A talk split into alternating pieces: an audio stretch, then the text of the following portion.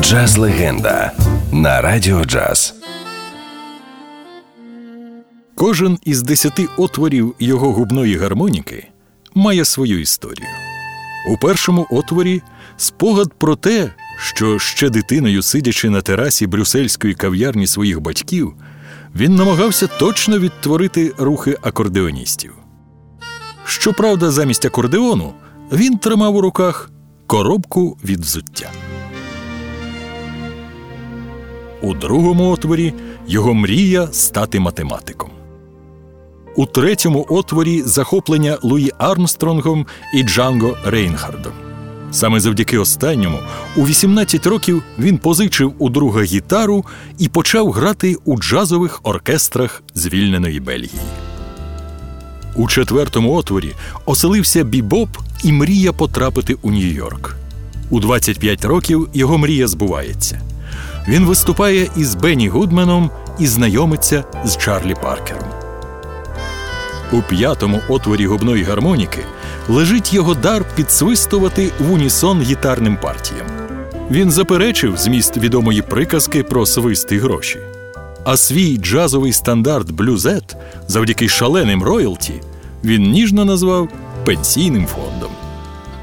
У шостому отворі зберігається список сотень знаних музикантів, які мріяли про співпрацю з ним.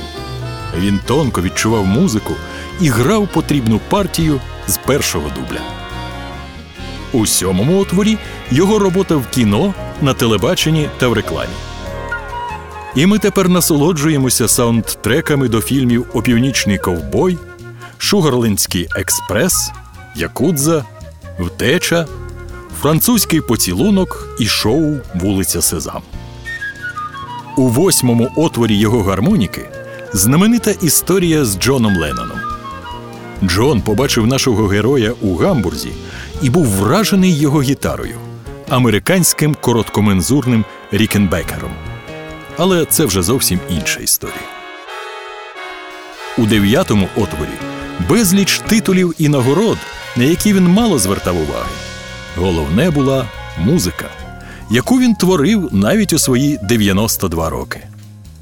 У десятому отворі його посмішка, підлітковий азарт, відкритість, скромність і фантастичний дар, який зробив губну гармоніку джазовим інструментом. Батьки назвали його Жан Батіст. Король Бельгії зробив з нього барона Жан Батіста Фредеріка Ізідора Тільманса. А ми називаємо його легендарний Туц Тільманс.